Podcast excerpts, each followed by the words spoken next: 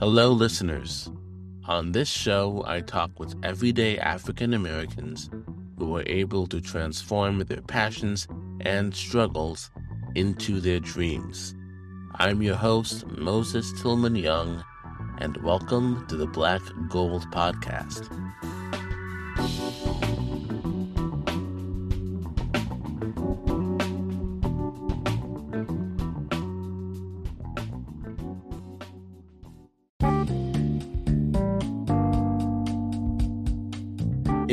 This episode, I interview Dr. Danielle Peebles, owner of Pro Health Family Chiropractics in St. Louis, Missouri.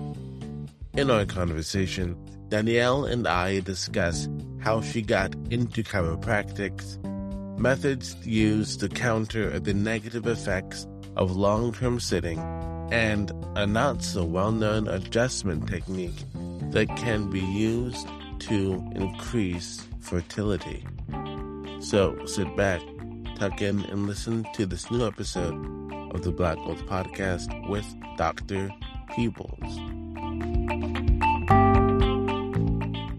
Welcome to the Black Gold Podcast. Today with me, I have Dr. Danielle Peebles.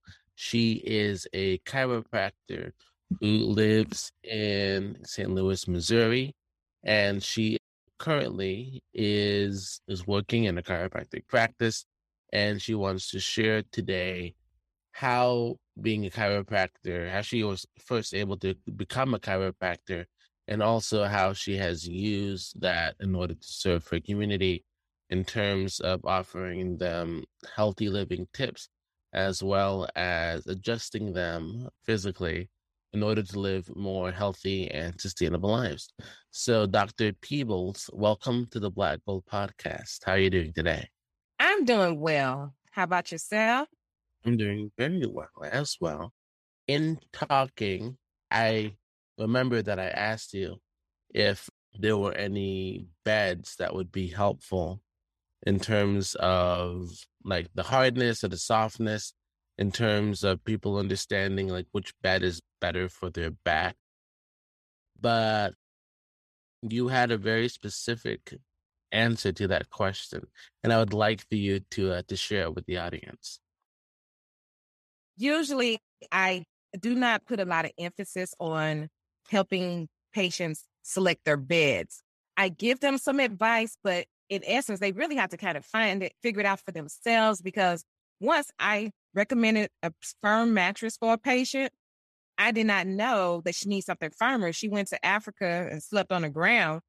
I don't know a mattress that you can recommend that is ground for the answer instead of a firm mattress, but she needed something firmer than firm. And so when you have those little, those small differences, it makes it a little challenging to actually recommend a mattress. So I tell them, I'll give you a starting point, and then you're going to have to figure it out from there.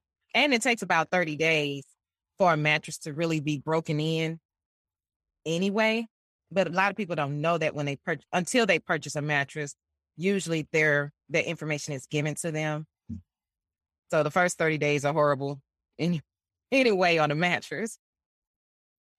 So how did you find yourself getting into becoming a chiropractor? Was it what you wanted to do originally, or was it something that you felt as along your journey that you found this is something that I can really put myself into and become great at? Ever since I was six, I've always wanted to be a doctor. And so along the way, I have always had people come along to just fuel that dream. I was for the longest wanting to be a neurosurgeon. I found out about neurosurgery. I've always had an, a fascination with the nervous system. And so neurosurgeon was the track that I was on until the summer after my junior year in undergrad. I had an opportunity to work with the Med Campus. There's a program on there for high school students wanting to aspire to become doctors on the St. Louis U, St. Louis University's uh, Med Campus. And at the time, they typically do not allow undergraduates to work as a program coordinator, but my name came highly recommended. So that allowed me to meet some of the administrative and the dean, one of the deans on the med campus.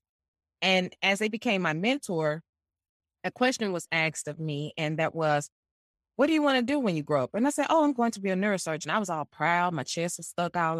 Well, I'm going to be a neurosurgeon. Well, they asked me a question that kind of shifted me towards chiropractic. And she asked me, Do you plan on having children? Would you like to have a family one day? I said, Of course, I want to have a family. She said, Well, have you thought about all the hours that you would need to dedicate to the hospital? And I said, Yeah. And I've been thinking about that lately.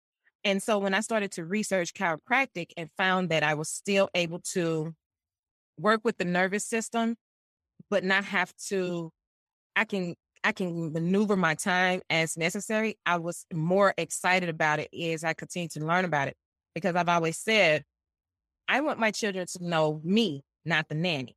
I've seen too many lifetime stories, and I was like, no, they can't be me. I saw the hand that rocks the cradle. I wasn't very happy. So, neurosurgery, I mean, neurosurgery, I changed my shift from, came a chiropractor, and I love it. I am so passionate about it, and my patients can tell as well. I've been practicing 14 years. I've had my own practice 12. Well, congratulations. Thank you. So, in in your practice, have you how has the pandemic changed things for you in terms of the way that you would usually operate? Well, as far as maintaining cleanliness and sanitizing, none of that changed for me because I was already doing that prior to COVID. I'm sort of a germaphobe. So my patients have always seen me wipe down the table in between every patient. I let them come in the room first to see me wipe it down. I, I don't give them the assum I don't allow them to assume it's clean, but I wipe it all down and then I spray my Lysol on it. They see me sterilizing everything. If they blink long enough, I might sterilize them just to keep it from any germs coming in, but they appreciate that. And so, because my patients knew I was already big on cleanliness and making sure things were sterilized, my practice actually tripled during pandemic because they were they felt safe coming to my office and they loved being cared for and they knew it would boost their immune system. That's really nice. I mean that even like for just like word of mouth marketing. That's incredible. Yes, definitely huge word of mouth. And actually, there were people traveling into St. Louis to come be seen because they were hearing so much about me during this pandemic more than it has ever been prior to COVID. Where would you say is the farthest do you you know that someone has come from? Florida. From Florida? From all the way to that's incredible. St. Louis, yes. And I recently just had an opportunity to work with a former a former WWE wrestler from Florida. That's amazing. Yes, he heard about me and when he came in he said, "Okay, now look, I've heard a lot of good things about you. So let's let's see what's what's what's pretty much what's the hype is what he said. But hmm. and he's coming back for an encore performance. He was like, "Yeah, get a good performance." And so it worked out great. He felt great. He could definitely see feel the difference in his body, and he loved it. So whenever you are adjusting someone, what is it first of all, that you are adjusting. Like if someone were to come in off the street and you saw that they needed to be adjusted, what are some of the things that you would say that you can see just like first look at a at a patient? So one of the things is I'm looking at you from the moment you're walking in the door. That's when my assessment begins. You're walking even before the door. I can see you walk past my window. Sometimes if I'm in the area of the office and I'm watching you. And so some of the things that I will see when you're walking, I would look at your shoulders. How are your arms swinging in tandem? So as your legs walk, Does the opposite arm swing? A lot of people, you could tell their arms are not swinging. So that would give me indication they have some shoulder issues. How do they hold their head? Is there a tilt one way to the or to one side or the other? And I can dis- differentiate do they have knee pain versus hip pain by how their legs are sw- swinging or how their how what their cadence is when they're walking. I can tell if they have feet issues. So the exam really begins from the moment you walk in. But when someone comes in to be treated, I do a thorough exam head to toe, regardless of you coming in saying, "Oh, my elbow hurts." I check everything because the nerves that control the elbow come from your neck.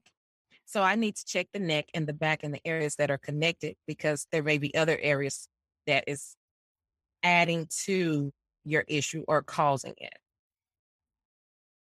Okay, so whenever someone, as you said, they walk through, walk through the back room or wherever you conduct the adjustment, yeah, yeah, they what happens is you look at how they it's how they walk, how they're holding their uh, their shoulders, the way that they're moving their gait, and also you look at their like legs and make sure that they aren't doing anything like one knee or the hips aren't out of alignment as well. Yes. And so although that will be my beginning, I what I love about my initial exam with the patient is because it's the fact that I'll get information from them, but I start connecting dots. I'm such a teacher. I'm such a teacher. And so they'll say, Oh, my neck hurts. And I say, Okay, that's nice. Where does it hurt? And I allow them to share with me what's going with their neck. But then I start asking questions that they don't even realize is connected to their neck pain. I say, Oh, are you having headaches or migraines? And they're like, Yeah, I do have headaches. How many times a headache? Or I ask them, How many times a week? Or where is the headache located? and they tell me that and they don't know they just gave me more information or what area of the neck I need to look at to treat for them. Or I may ask them, Are you having blurry vision? And they're looking at me like, Yeah, I am having blurry vision. Why did you ask that? There's a particular area of the neck that I would adjust or line back up, and it would help them with their blurry vision. Plus, that also tells me their sinuses are clogged in some cases, and I'll unclog their sinuses. And they're like, Oh, I can breathe. I didn't know I couldn't breathe that well. So oh, chiropractic awesome. isn't. So chiropractic just doesn't deal with the back. It has to do with everything connected. Things. So it's as you said before, you wanted to go into neurosurgery, and then you found this other method of doing essentially the same sort of adjustments and treatments rather than having to go directly into the person like from the skull. You can just do it uh, topically and you can you know push press pull poke and whatever outside and then on the inside and it can have the same effect does it have the same effect as if you were to do surgery or is it something that as you continue that needs to be done on a continuing basis for it to actually heal completely Right. So when a patient comes to me, they do, based on what I find on them, I do put them on a what is called an active treatment plan. And that active treatment plan will be over so many weeks or a couple months, depend on what is going on with them. However, in my office, I'm able to gauge about how many visits you will need after your third adjustment. In my office, I work in threes because I tell my patients you should see a major improvement within three, something you can hang your hat on and say, hey, this is better in three visits. After that third treatment, you should say, I'm sleeping better. You know, I'm breathing better. I don't get as winded when I go up the steps. You should be able to tell me something.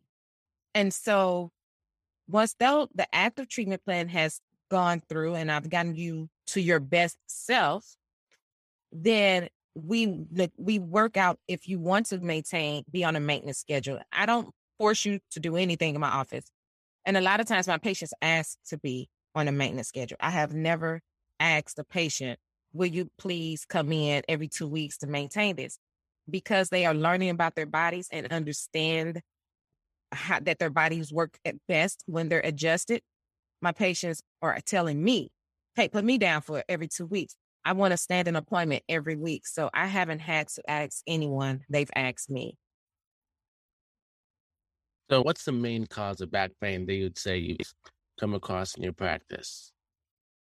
Well, what I'll do is I'll answer that question with, just with regards to pandemic, because there's so many factors that can cause yeah back pain. But in my practice during the pandemic, the back pain has been coming from sitting, so much sitting, and during pandemic, we're sitting in front of Zoom we're, sitting at home. We, we're working from home. So now we're not getting up and having to walk and drive when we were at when we were staying at home. So a lot of patients were complaining of back pain from sitting, but the sitting wasn't just only back, it was hips. The hips and back tend to really feed off of each other. And so with people sitting, not stretching, not moving, those were sending them right on into my office. And there was one muscle one particular muscle. Now, there were other muscle groups, but there was one particular muscle that I was adjusting like clockwork on patients and lo- having to help loosen it up for them. And it was called the psoas muscle. And once I touched that muscle, you would agree that it was one sore ass muscle. But I didn't name the muscle. The muscle is actually called the psoas muscle. I didn't make that up. But I do play on it, play on the word, and let and they say, "Oh, that hurt, Doctor Peebles." And I was like, well, let me just work on it. We're going to get it loose. And once it's loosened, they move just fine. Where's that muscle located?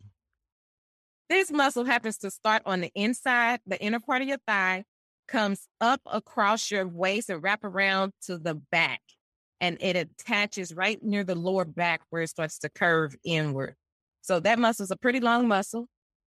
And it is crossing so many different areas of the back. So it's crossing the hip, is crossing into the lower back. It says those are the insertion where it attaches. That's why your back hurts. And that's why it hurts to go from sitting to standing. Like, oh, I have to stand there and kind of work my way up to standing straight. It's most likely the psoas muscle. So, are there any exercises people can do at home in order to to work that muscle out, to stretch it out, to make it more pliable, so you won't have that. And I'm sitting, and then they go to standing, and then then it pops or or so it strains. There, I love for to encourage my patients to lean to the side. We we forget about our basic stretches that we've learned in the gym, where we take one arm and we lean to one side and stretch. That's one the it, one of the stretches I remind them to do again because it starts to loosen up the muscles on the sides of the hips. And then I say, lean back. Some of them are familiar with Fat Joe uh, when they had the song Lean Back. I say, think about that song, Lean Back, and and try to stretch as well. So do some extension because you've been in flexion for a pro- prolonged period of time. So do some extension and then also work on those glutes. So do some squats, do some lunges, and they'll help those muscles to become more pliable. And when it comes to core, not everyone, especially my particular patients, but not all of them can really do the traditional, the, what you would think of for abs, ab workout. And for those who are able, I tell them do planks. If you practice your plank with good form, you're going to work the whole body. And the longer you can stay there, the better you're going to get so sometimes I give them planks and then depend on what their flexibility is, I will give them other exercises. So are there any any chairs, any kind of things someone might need to find in a reliable chair that would allow them to not feel that strain as much? Well, part of the the concerns with chairs is wondering about the level. And this varies from patient to patient, of course, and based on your height. Mm. But you have to pay attention to if your thighs are parallel to the floor or do they dip down. If they're dipping downward when you're sitting in that chair, that's going to pull at the hip and eventually cause issues with your hips and lower back. So you have to pay attention to how your feet hit the floor and if you have a 90 degree bend in your knee. And then another thing is with the back. A lot of times people want to have something in that curvature of that lower back. But if you're doing prolonged sitting, I ask my patients to put a towel just slightly higher than that, where it's a slight curve going outward, where your back is bumping up. Put a ch- towel there to help support it because we tend to sit and roll inward the longer we're sitting. But when you have that support and that right above the lower back, it helps keep your chest up, your shoulders back, and lets and decreases the back aches. So another thing that over the years in terms of having to just having having having some issues with back pain and also from seeing different people and how they walk as you said your your first look judgment at a patient walking in the other thing is their posture and how long usually would you say it takes for someone to fix their posture well on your own you can definitely stretch and weightlifting, strength training. Strength training is huge, but a lot of people are afraid of it sometimes. Sometimes they're afraid of it because they say they want to they don't want to bulk up. You don't have to bulk up.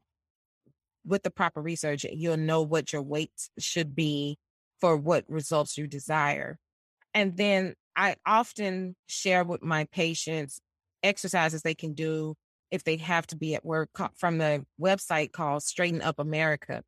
And so there are little exercises you can do daily and stretches that will help those muscles stay flexible and continue to strengthen as well. But you cannot fully, cor- you can, but you won't reach your maximum posture correction without getting the chiropractic treatments to make sure the joints are in their proper location. If the joints are not lined up correctly, it doesn't matter how much you tighten up your muscles and strengthen them, they will strengthen in the wrong position, and then you still won't have maximum movement. So you need to make sure that you said uh, weightlifting is good for posture, but you need to make sure that you you know what you're doing in terms of what amount of weight is right for you in terms of lifting and making sure you're not going to strain or tear anything. And making sure you have proper form when you're weightlifting you mentioned up a website. It's uh, Straighten Up America. Straighten Up America. And they have all these cute little exercises. They have cute names for them, like the hummingbird, the butterfly, the star. That that real. That, I mean, they didn't ask me how to name them, but they were real cute when I learned them. That's nice. So I, I'm sure to put that in the description down below as well. So yeah, you have a book that introduces people to chiropractics and it's called it's called sex sent me to the chiropractor in that book is it that you you talk about someone's experience and how they needed an adjustment after intercourse and so can you just briefly explain some of the things that people can do to prevent extra strain that they might cause to their body so, what inspired the book was I wanted to help address issues of the sexual reproductive system. People do not realize that chiropractic treatment actually impacts your sexual health and other parts, other systems of the body. And when I was writing the book, I was so inspired to teach. I'm always in the teaching position. And I want to bring chiropractic to people. There are three main ways things are marketed to people money, sex, and drugs. Well, drugs, chiropractors do not prescribe drugs. That's just by description, by by law. That's not what we do as chiropractors. We treat you without prescribing medicine. So of course I wasn't going to talk about chiropractic through the avenue of drugs. Then there was money. Well, people automatically assume we cost a lot of money. So I wasn't getting ready to come and try to teach you about chiropractic through the avenue of money. People are often concerned about their sex and performance, or they're entertained. If you say sex, people giggle. And so I wanted to bring you something that they recognize and to bait them to tell them what chiropractic, to start to share with them what chiropractic is and how it can benefit them. So in the book, Sex, Sex Sent Me to the Chiropractor, yes, there are scenarios in which people were injured during intercourse, but there are people who were injured in being sexy. And then it also addresses how chiropractic addresses issues with the sexual reproductive system, such as menopause, such as pregnancy, menstrual cycles, erectile dysfunction, libido, all of that can be addressed with adjustments and improved. So you this book follows eight characters. They are on a chiropractic retreat, a weekend retreat. Some of them are actual patients of the chiropractor in the book, and some of them are friends of the patients who just joined them as their plus one at the retreat. And so you follow them through the weekend as they are learning different things about their body and how chiropractic actually can benefit that. And so you actually see, I don't want to give away the story, but you do see improvements based on that. And, and I actually have patients that come in and share that. So when it comes to back pain, and it's not just back pain that's injured during intercourse or being sexy, it's also the hips, the neck, the jaw. I mean, some people can get pretty creative. So it's also so in the book you talk about that adjustment of the of the spine can also help with reproduction. And so have you seen in your practice an instance where someone was having issues in terms of being able to create a child and after they had visited you, they were able to get pregnant? Yes. I've I have several stories, but there in one instance I had a young lady come to me, a couple of young ladies, but I had one young lady that comes to mind that was told she was infertile. And she was very young. She had been trying to have a baby with her her partner for the longest and they just could not reproduce. So when she came to me, she came to me for another issue related to the back, but I always asked about the other systems of the body. And so she wasn't able to produce, but part of the reason why she wasn't able to reproduce was she couldn't have a regular period. And I said, okay, let's work with me first. Let's see if we can get that period, your menstrual cycle regulated. Then we can worry about trying to have a baby. So after a month or so of treatments, she started to have regular periods. She started to have her period. Well, now we have menstrual cycles. And by the end of the year, she was calling me, telling me she was pregnant. I was that's, super excited for her. That's incredible. And so, and in terms of later, yeah. now has two. she now has two babies. She now has two babies. Oh wow, that's incredible. So, in terms of doing that, was there something? Was there a? Uh, let me think. Was there a specific adjustment that you did in order to help foster an environment where she would be able to to create children? Yes. So when it comes to issues with the sexual organs in general or the bladder the same nerve root that the joint space that this particular nerve comes through is the same nerve that goes to the knees the uterus and the bladder and by lining that joint space up so that that nerve can heal, her knees were doing better. So people who typically have chronic knee pain or discomfort, they tend to see issues with their menstrual cycles. They tend, to see issues with their sexual produ- uh, performance. Like they might not have an erection as long or their libido is just, it's not there.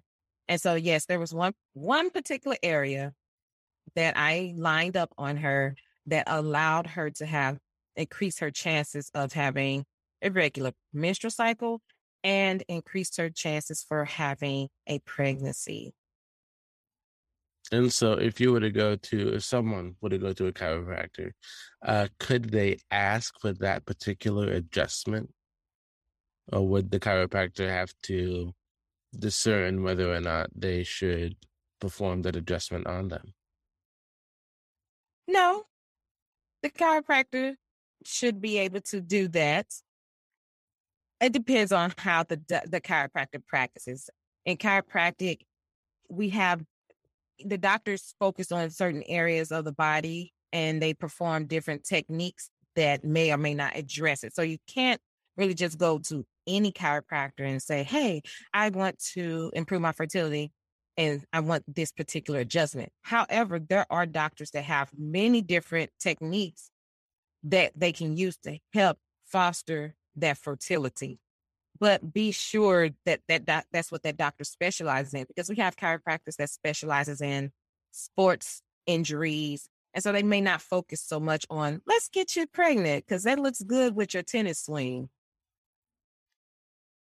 Is it the the different areas of chiropractics in terms of like the different types of mechanics. So some mechanics that work on older cars, newer cars, correct cars. Okay, so what is the most common chiropractor that you would that you would find if you look for a chiropractor? So in chiropractic, there are more than 200 techniques, and as chiropractic physicians, we are versed in multiple techniques. I myself use three different techniques in my office, but there's one particular technique that I specialize in that I am that that's that's my main specialty and that's called the activator method. But majority of the doctors that you will come across will be diversified or manual just adjusters. They use their hands. With activator method, I use a tool that is a blunt tip spring loaded tool and I use that and it gets right up on the joint and it just thumps it back in place. It doesn't feel like anything because the tool moves so quickly, your brain doesn't have a chance to process it as something having moved your joint, but you can hear it. So my patients often say, especially if they're new, it sounds like they're being stapled. And so jokingly, they would say, So, Doc, when will these staples come out? I said, Oh, don't worry about it. They'll wash out in the shower tonight.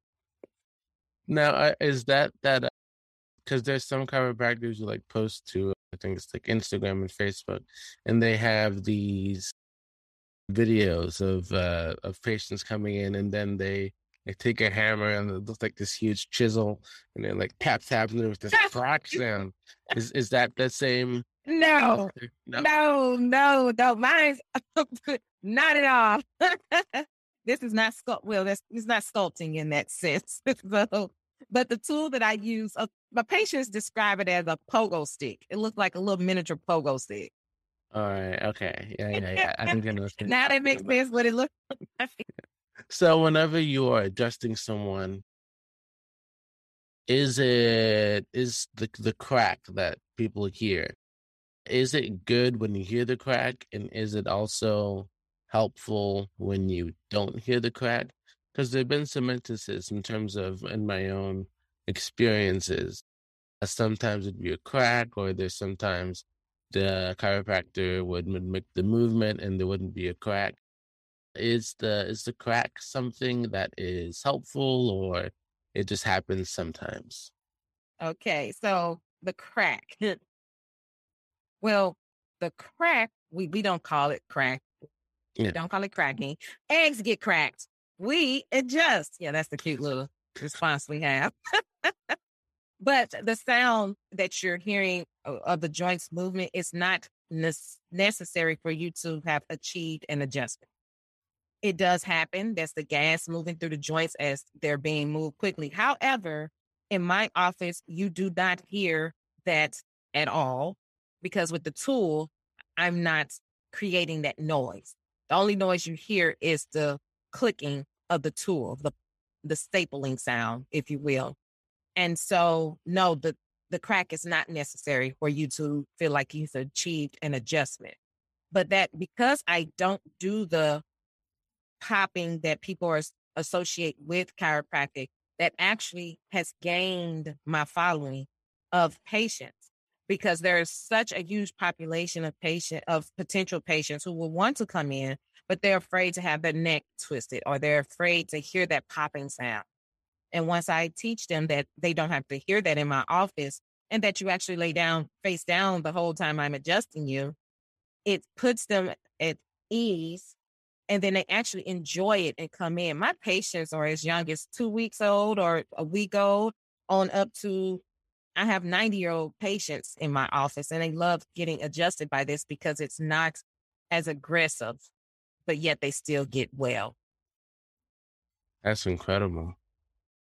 So as you said, it was just the it's the gas passing through the through the joints that whenever you pop it, you twist it and then you expose it and that makes it okay. Yeah. Because I always wondered, like, sometimes you hear the crack, sometimes I don't hear the crack. I'm sorry. I, sometimes I hear the adjustment.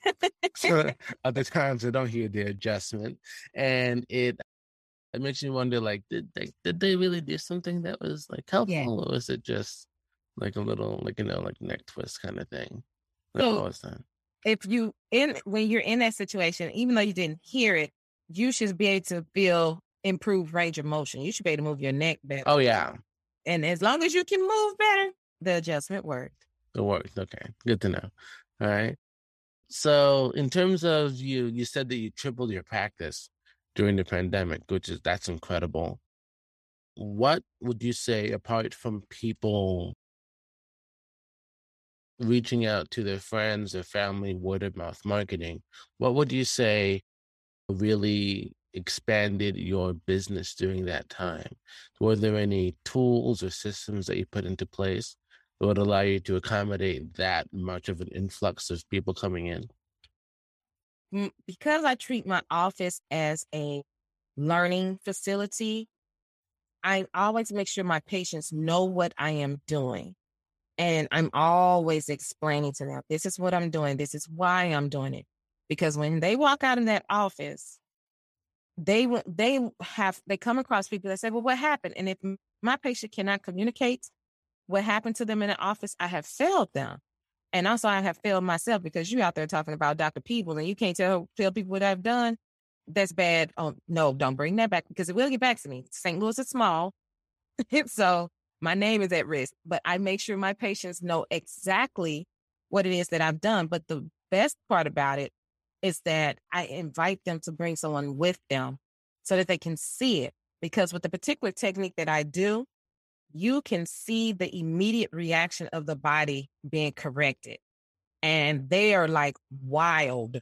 They they they're amazed by what they see. And they're like, Are you doing voodoo? And I'm like, No, I'm not doing voodoo. This is science. This is anatomy and physiology that I'm doing but the body immediately reacts and you can see it.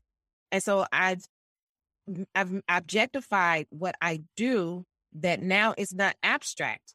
They can say, "Oh yes, she adjusted this on me and now I don't get winded." Or she did this on me or because I had this pain, this is why I was tossing and turning at night.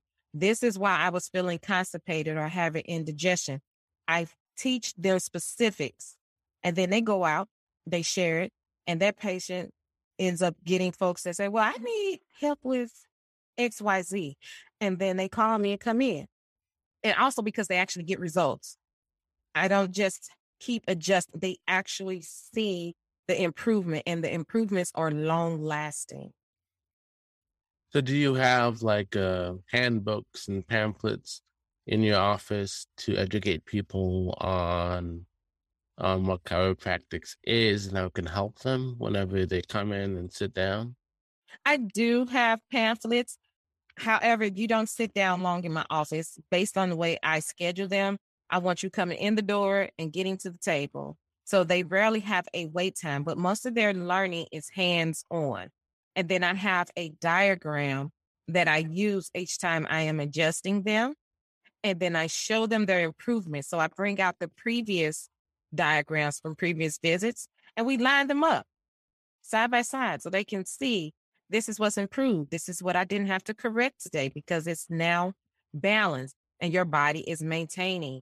So, with them being able to see that and have visuals, they use that as their tool for teaching others. Wow. So, it's really incredible. It must be to someone who has had just horrible like back pain or just regular pain throughout their body for a very long time to see the the before image and then the after image of where they were at that time. That must be something that's incredible to them. It's incredible to them. It's incredible to me. I've I've been doing this for more than 10 years and I'm still just in shock to see how well these people respond. One of my most memorable moments was when an older an older lady came in and she was so used to bending forward always she as long as i've known her she's always walked bent over with her arms behind her back and she had such bad asthma and other issues. And when she came in and was adjusted when she walked out of my office down this hallway towards the front door there's a big window and her reflection she could see her reflection in the window and she couldn't believe that she saw herself standing upright for the first time in years. And she stood there for a minute and just stared at herself because she couldn't believe she was standing upright. She wasn't, she was walking upright. And those moments that I'm lucky enough that I get to see those kind of moments daily. Every time I'm in the office, I get to see the amazement on people's faces that of being able to do things that they hadn't done in years or in weeks. Eh, I just recently received a video from a patient. She came into my office on a walker. She had had she had had bilateral knee replacement and even and this was a couple years prior to getting to me after that knee replacement she couldn't stand up she just couldn't wait bear weight very well. The most she could do was be on this walker. She came to me, she was coming to me for about a month and a half or so.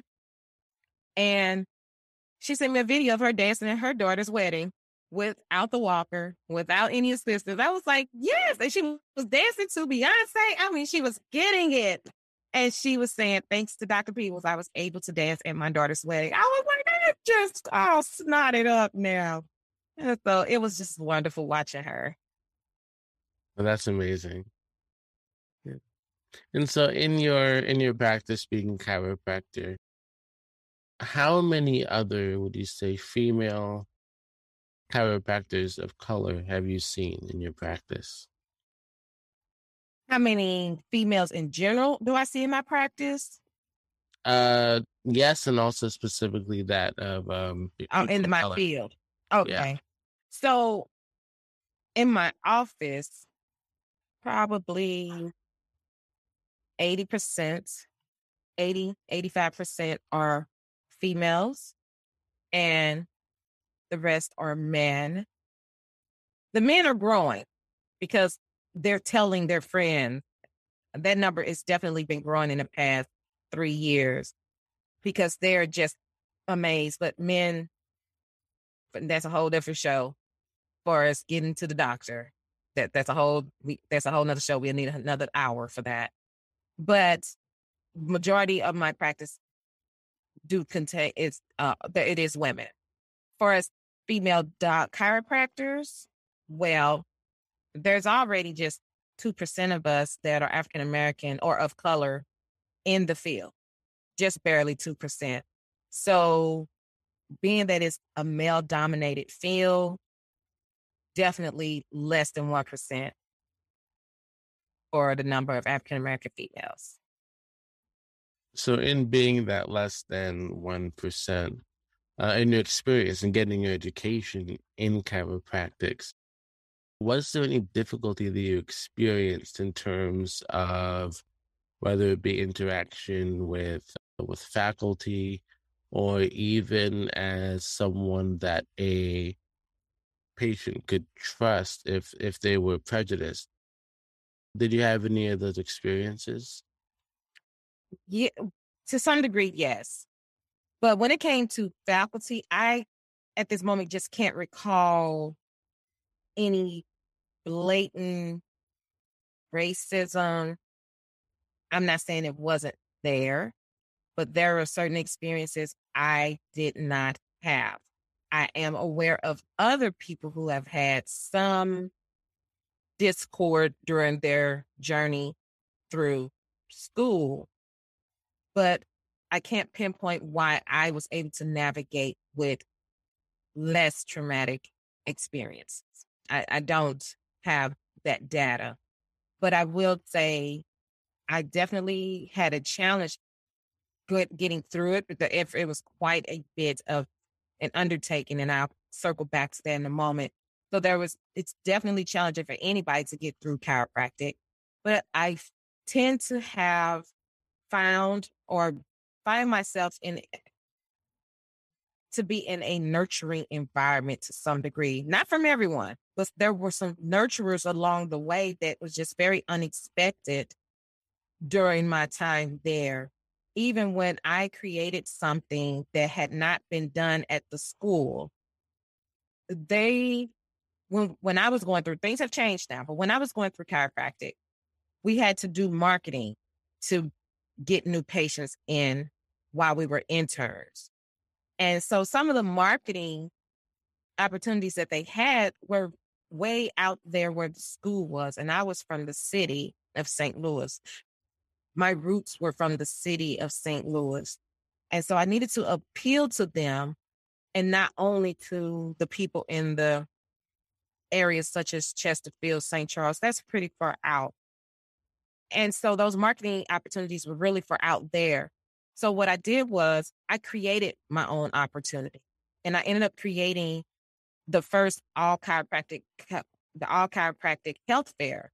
And I, what did I do? I had a correspondence and a collaboration between Logan and uh, Sigma Gamma Rho Sorority. I'm a member of Sigma Gamma Rho Sorority Incorporated.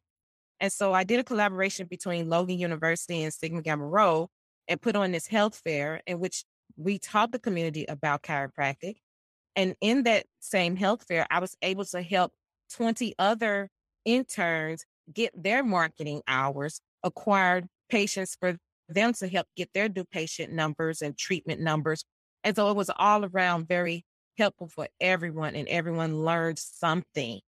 But I was, I received so much support from faculty that said, yes, I stand behind her. I'll help her. I'll be there. And I never expected them to do it. I just said, okay, I'm going to do it and see what they say. And they said yes. And we did it for two, three years. Even after I graduated, I continued to come back to school and we did the health fair. So that was my experience, but that was not everyone's experience. That was very unique to me. When I said that Logan had a very challenging curriculum, I laugh about it now. When I first got there, our first semester was about 27 credit hours. 27 credit hours. And I remember asking administration, I said, 20, 27. Like, is that like a translation? Like a it's like 18 and 21, but you say it's 26. They was like, no, ma'am, it's 26. I was like, what? What's that look like? Yeah, I tell you what. Yeah. Chris, let me tell you what 26 hours look like. 13 classes. Oh, yeah. I had seven lectures and six labs. I was like, this. They were for real. I was in class from 7:20 a.m. to 5:30 p.m. Monday through Friday. Yeah, that much. Can you imagine that? I can't. I can't even think about that. That is what. That was just the first semester. So when you get through the first semester, you came back. Oh, you're still here. Okay, this semester we're going to do 27 credit hours. I was like, because I hadn't left all my hair the first semester. What? So got through that, lost all my friends. You know who your real friends are by the second semester because yeah. you don't have for a social life. So we come in, that's 27 credit hours. I got through that. I was like, yeah. And they was like, oh, You're still here, huh? 29 credit hours. I was like, what? So then I said, I kid you not, I got up to 33 credit hours at one point in one semester. And that was going to school from Sunday to Sunday. I had wow. class on the weekend and I was in class from eight o'clock to four o'clock on Saturday and Sunday. And those were elective classes, plus my classes during Monday through Friday. Plus, by this point, I'm in clinic taking care of patients in the evening. You know, so I don't know how I made it. But you're here now. I'm here. That's... I am here. Even if I might have to buy some hair, I might have lost some along the way.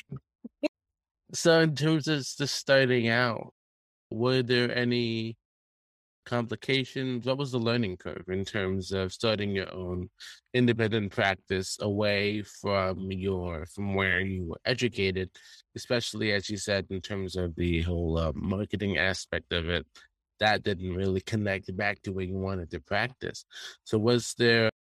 Did you have any instances where Uh, you encountered different failures they had to overcome? What were those obstacles?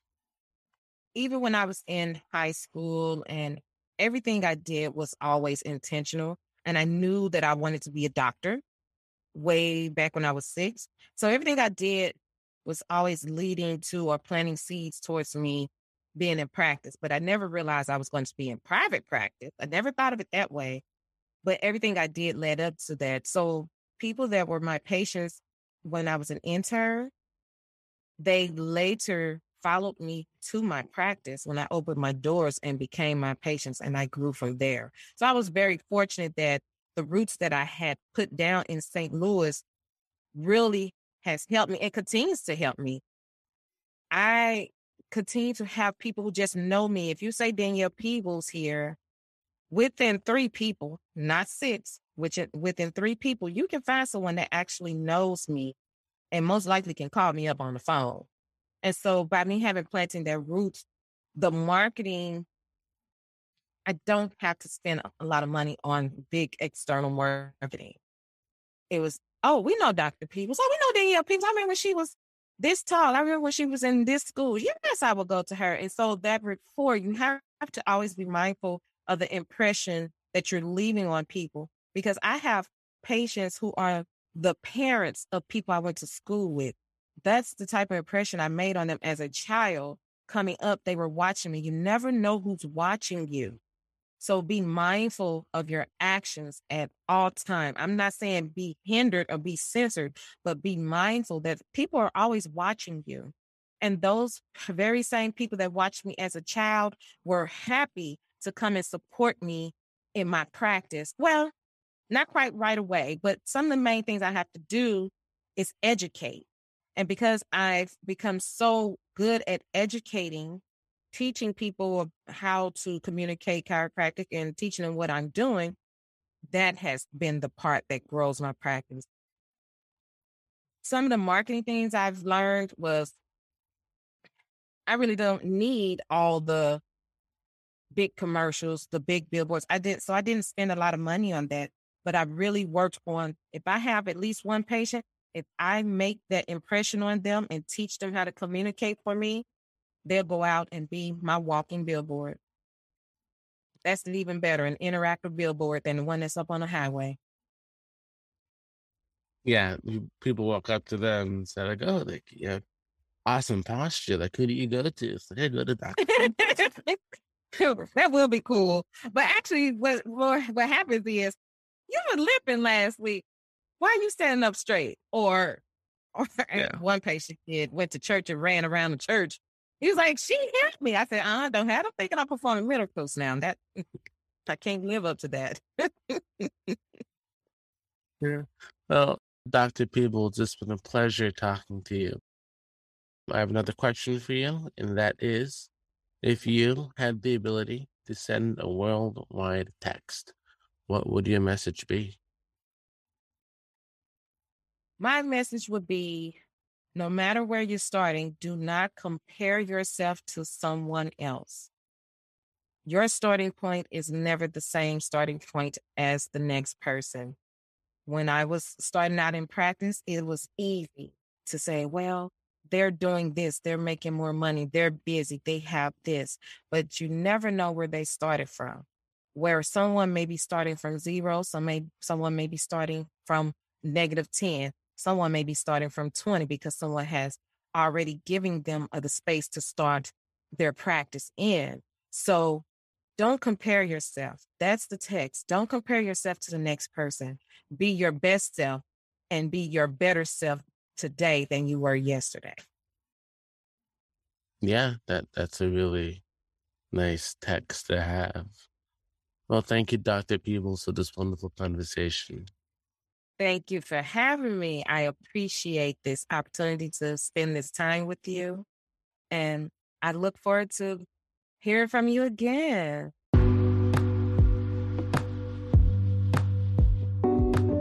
Thank you for listening to this episode of the Black Gold Podcast. Please subscribe and review the show on iTunes or wherever you listen to podcasts. Follow the show on Instagram at the Black Gold Pod in order to be updated about new episodes each week.